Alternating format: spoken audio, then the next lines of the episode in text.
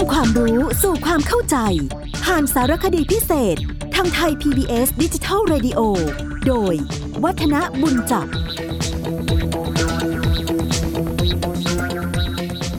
สวัสดีครับท่านผู้ฟังครับ วันนี้เราก็มาคุยกันเกี่ยวกับประเพณีวิถีไทย ที่โยงใยไปกับพิธีมงคลสมรสหรือว่าการแต่งงานกันต่อกันแล้วกัน เรื่องเกี่ยวกับพิธีการเหล่านี้นะครับ มีขั้นตอนหลากหลายทีเดียว หลังสุดนี้เราคุยกันเกี่ยวกับขั้นตอนในการทำพิธีหลังน้ำสังกัน ว่าในสมัยก่อนเนี่ยไม่มีหรอกครับการหลังน้ำสังเนี่ยจะใช้วิธีการที่เรียกว่าซัดน้ำโดยการที่พระเนี่ยจะเป็นผู้ทำพิธีโดยการที่ตักน้ำมนต์ในบาตรแล้วก็ซัดไปที่คู่บ่าวสาว แล้วก็ในระหว่างซัดน้ำเนี่ยครับถือเป็นตอนสนุกของสมัยก่อน เพราะว่าทางฝ่ายของเพื่อนเจ้าบ่าวเพื่อนเจ้าสาวก็มักจะคอยนั่งเบียดกันเบียดเบียดเบียดเบียดเบียดนะ คือหลักๆเนี่ยต้องการเบียดให้เจ้าสาวกับเจ้าบ่าวไปอยู่ชิดๆกัน แล้วก็ผลพลอยได้ก็คือบรรดาเพื่อนๆของเจ้าบ่าวเจ้าสาวก็มักจะมีการกระแซะกันไปบ้างอะไรกันไปบ้าง ถึงขนาดที่ว่าทางฝ่ายเพื่อนเจ้าสาวมักจะรู้ตัวนะก็มักจะเน็บหนามแหลมๆเนี่ยเอาไว้ติดตัวนะเอาไว้ทิ่มแทงบรรดาเจ้าเพื่อนเจ้าบ่าวที่เข้ามากระแซะกระแซะเหล่านั้นนะวันนี้เรามาคุยกันต่อเกี่ยวกับเรื่องของการกินเลี้ยงฉลองพิธีมงคลสมรสกันแล้วกัน เพราะว่าก็ถือว่าเป็นสิ่งที่เราได้เห็นกันบ่อยๆนะครับ คือพอเสร็จพิธีหลังน้ำสัง หรือว่าพิธีซัดน้ำแล้วเนี่ยก็มักจะมีการเลี้ยงอาหารแขกผู้ร่วมงานกัน อาจจะมีดนตรีประกอบเพื่อความสนุกสนานคลื่นเครงซึ่งผู้ที่ทำหน้าที่โคศกก็จะกล่าวเชิญให้พ่อแม่ของฝ่ายเจ้าสาวเจ้าบ่าว รวมทั้งคู่บ่าวสาว ขึ้นมากล่าวขอบคุณแขกในช่วงหนึ่งของการจัดเลี้ยงตรงนั้น ในช่วงนี้นะครับ ก็อาจจะมีการหยอกล้อคู่บ่าวสาวนะเช่นอะลองให้เจ้าสาวลองเป็นฝ่ายหอมแก้มเจ้าบ่าวหน่อยสินะมีการร้องเพลงคู่กัน หรือว่าทำกิจกรรมอื่นๆ ที่เห็นว่าแหมน่าจะเป็นที่คืนเครงในงาน ตรงเนี้ยอยากจะขอบอกผู้ที่ทำหน้าที่เป็นโคศกสักนิดหนึ่งว่า ถ้าจะทำคิดดีๆ นิดหนึ่งควรทำแค่เพียงที่โบราณเขาบอกว่า หอมปากหอมคอ คำว่าหอมปากหอมคอในงานตรงนี้ไม่ใช่ไหมว่าให้ไปหอมปากกันไปหอมคอกันนะครับ เอาแค่พองามนะเพราะว่าแต่ละคนแต่ละคนไม่ว่าจะเป็นฝ่ายเจ้าบ่าว ฝ่ายเจ้าสาวต่างก็เหน็ดเหนื่อยกับงานมาทั้งวันแล้ว หรือว่าอาจจะไม่ค่อยได้พักได้ผ่อนในช่วงที่เตรียมงานนะโคศกโดยปกติก็มักจะบอกเล่าถึงความเป็นมาว่าอ้าวเจ้าบ่าวเจ้าสาวเนี่ยมาพบรักกันยังไง ความรักดำเนินต่อไปยังไงนะครับ ซึ่งบางทีก็อาจจะพูดเกินจริงนะเพื่อที่จะให้สนุกสนานเป็นการหยอกล้อคู่บ่าวสาว แต่ก็อย่างที่บอกครับอย่าหยอกล้อเกินกว่าเหตุไป เพราะว่าบางครั้งเนี่ยความขนองปากมันอาจจะทำให้รู้สึกไม่ดีได้นะหลังจากนั้นเจ้าบ่าวเจ้าสาวก็จะเดินขอบคุณแขกตามโต๊ะต่างๆ อีกครั้งหนึ่งแล้วก็แจกของจำด้วยให้เก็บไว้เป็นของที่ระลึกกัน นี่คือการทำแบบโบราณนะครับ แต่ว่าทุกวันนี้เปลี่ยนไปพอสมควรเหมือนกัน คือแทนที่ว่าเจ้าบ่าวเจ้าสาวจะเป็นผู้ไปแจกตามโต๊ะ จะใช้วิธีการที่รับของจำรวยหน้างานกันเลยทีเดียว จะเป็นการที่มาปุ๊บได้เลยหรือว่าก่อนจะกลับไป อันนี้ขึ้นอยู่กับการจัดการของทางฝ่ายจัดการกันไปนะโดยปกติถ้ามีการกินเลี้ยงในตอนเย็น เจ้าสาวก็มักจะเปลี่ยนจากชุดไทยไปเป็นชุดราตรียาว หรือที่เรียกว่าเป็นชุดเจ้าสาวเนี่ยนะครับ ในงานนี้เจ้าสาวนี่ต้องบอกจะดูโดดเด่นและก็สวยกว่าใคร แขกที่มาร่วมงานถ้าไปงานก็เตือนอีกเหมือนกันว่า ไปงานแต่งงานเขาเนี่ยก็ไม่ควรที่จะแต่งตัวให้เด่นแข่งกับคู่บ่าวสาว โดยเฉพาะแขกผู้หญิงนะครับ ไม่ควรใส่ชุดขาวแข่งกับเจ้าสาว อันนี้ถือว่าเป็นมารยาทที่ควรปฏิบัติ แล้วก็ถ้าใครแต่งนี่ถือว่าไม่ค่อยจะเหมาะสมเท่าไหร่นะครับ เมื่อมาถึงสถานที่จัดงานเลี้ยงคู่บ่าวสาว หรือว่าผู้ที่ทำหน้าที่ต้อนรับก็จะพาไปลงชื่อในสมุดอวยพร หากนำของขวัญหรือว่าต้องการจะให้ซองช่วยงานก็จะมอบให้ตอนนี้กัน เพราะว่าก็จะมีคนที่ทำหน้าที่ลงบัญชีโดยเฉพาะ แต่บางคนก็จะเก็บเอาไว้คู่บ่าวสาวกับมือเองนะครับ แล้วก็นำของจำรวดไปจากที่โต๊ะตอนกินเลี้ยงกันก็มีนะคราวนี้พอหลังจากกินเลี้ยงฉลองสมรสเสร็จ หรือว่าบางทีระหว่างกินเลี้ยงก็จะมีพิธีที่โยงใยกันไปคือ พิธีปูที่นอนและส่งตัวเจ้าสาว นะครับ ปูที่นอนอาจจะทำก่อน ส่วนส่งตัวอาจทีหลังก็ได้นะครับ แต่ที่แน่ๆก็คือว่า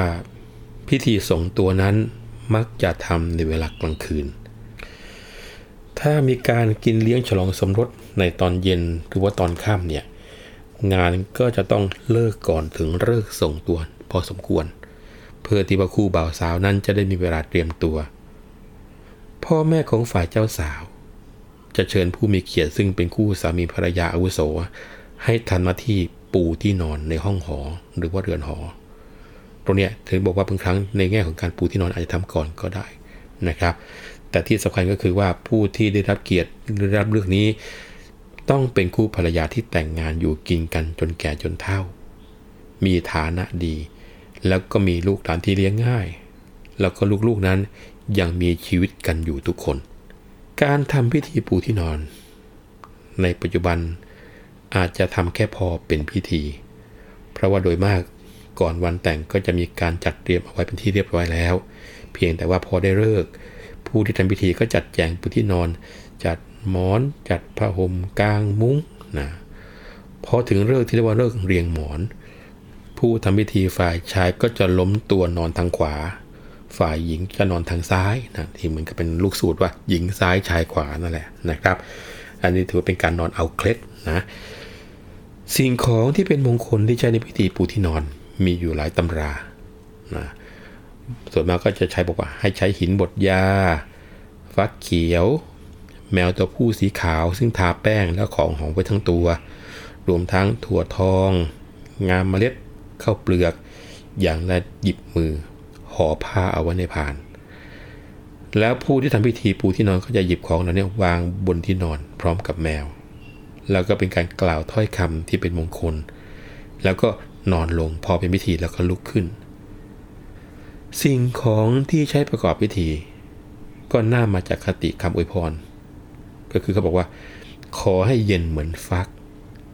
หนักเหมือนแฟงให้อยู่เรือนเหมือนก้อนเศร้า แล้วก็ให้เฝ้าเรือนเหมือนกับแมวกราวนะอันนี้เป็นสิ่งซึ่งโยงใยไปกับคำอวยพรนะครับบางคนไม่รู้จักแล้วว่าก้อนเศร้าคืออะไรนะครับ ก้อนเศร้าก็คือหินเตาไฟสำหรับหุงต้มในสมัยโบราณนั่นแหละ แต่ว่าก้อนเศร้าถ้าเป็นการเอามาหุงจริงๆเนี่ยนะครับ ก็มักจะมีคราบขมเหลาสีดำสกปรกนะครับ ก็เลยมาเปลี่ยนเป็นหินบดยาแทน ส่วนแมวนั้น ถือว่าเป็นสัตว์ที่เชื่อง ก็เหมือนกับผู้ที่ได้รับการฝึกอบรมมาแล้วนะครับแล้วแมวก็ถือเป็นสัตว์มงคลโดยเฉพาะแมวคราวเนี่ยแมวคราวก็คือแมวตัวผู้ที่มีอายุมาก ก็มักจะนอนอยู่กับเรือน ไม่ค่อยที่จะออกไปเที่ยวเตร่ไหนๆเหมือนกับแมวหนุ่มๆแล้วนะครับ แล้วก็บางทีก็จะมีนำกาพวกกลีบดอกไม้ เช่น กลีบกุหลาบ กลีบบานไม่รู้โรย กลีบบัวเนี่ยมาโรยบนเตียงให้คู่บ่าวสาวด้วยเหมือนกัน นี่คือภาคของการที่ปูที่นอนนะครับคราวนี้การส่งตัวเจ้าสาวเนี่ยเมื่อผู้ที่ทำหน้าที่ปูที่นอนลุกขึ้นแล้ว โดยทำเป็นว่าเพิ่งตื่นนอนนะผู้หญิงก็จะพูดในสิ่งที่เป็นมงคลเช่นบอกว่า ฝันอย่างนู้นฝันอย่างนี้นะครับล้วนแต่ว่าเป็นสิ่งที่ดีที่งาม ฝ่ายชายก็จะทำนายทายทักปลอบขวัญต่อจากนั้นก็พากันลุกออกไป พอถึงขั้นตอนนี้นะเท่าแก่ของทั้งสองฝ่าย จึงให้คู่บ่าวสาวไปที่ที่นอน พ่อแม่ของฝ่ายผู้หญิงก็จะนำเจ้าสาวเนี่ยมาส่งให้เจ้าบ่าว พร้อมทั้งกล่าวฝากฝังให้ช่วยดูแล แล้วก็มักจะบอกว่าเจ้าสาวนี่ยังไม่ค่อยจะรู้เรื่องเกี่ยวกับการงานเรือนเท่าไรนะยังเด็กอยู่ หากว่า